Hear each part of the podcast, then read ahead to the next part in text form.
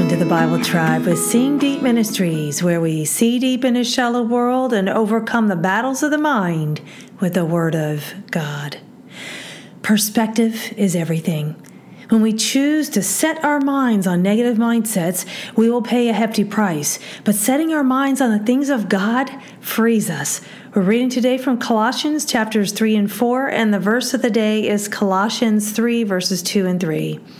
Set your minds on the things that are above, not on the things that are on earth. For you have died, and your life is hidden with Christ in God. In context, Paul is writing to the church at Colossae about how to put on the new self. Part of the sanctification process requires a choice of the will to put off the old self daily and then put on the new self. There is a kingdom mindset that is ours, but many don't believe it. They walk around letting the flesh rule their lives, but we were made for so much more.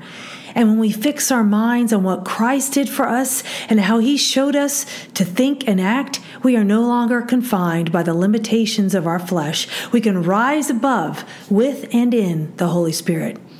Riding in a sailboat yesterday, I had that familiar feeling of panic as the boat began to heel and I felt I was going to fall. I felt paralyzed with fear as I sat there contemplating how I could escape the discomfort. But it was not until I got out of the hull of the boat and went to a higher place that I was no longer feeling trapped. It was on higher ground that I no longer felt confined in my prison of fear. It was a bold move going to the top of the boat and sitting on the edge, but it showed me a different perspective than what I had before. Before I was looking backward, which reminds me of how when I look to the past, but when I looked forward rather than backward, I realized that my situation was not as dire as I thought. Recognizing that our lives are not our own helps us to live from a kingdom perspective so we don't waste our lives focused on an earthly mindset. Paul's reminder that we no longer live, but Christ lives in us reminds us to keep our minds focused on God's will, not ours.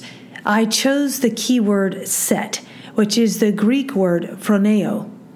It means to exercise the mind, to have a sentiment or opinion, to set the affection. Thought of the day. Begin with the end in mind. Live for Christ. Application. Don't believe that you are a victim of your mindset. We get to choose what we think on. Next year, my new book, Make Up Your Mind, that I co wrote with my counselor friend Michelle Nietert, is coming out. I cannot wait for you to read it.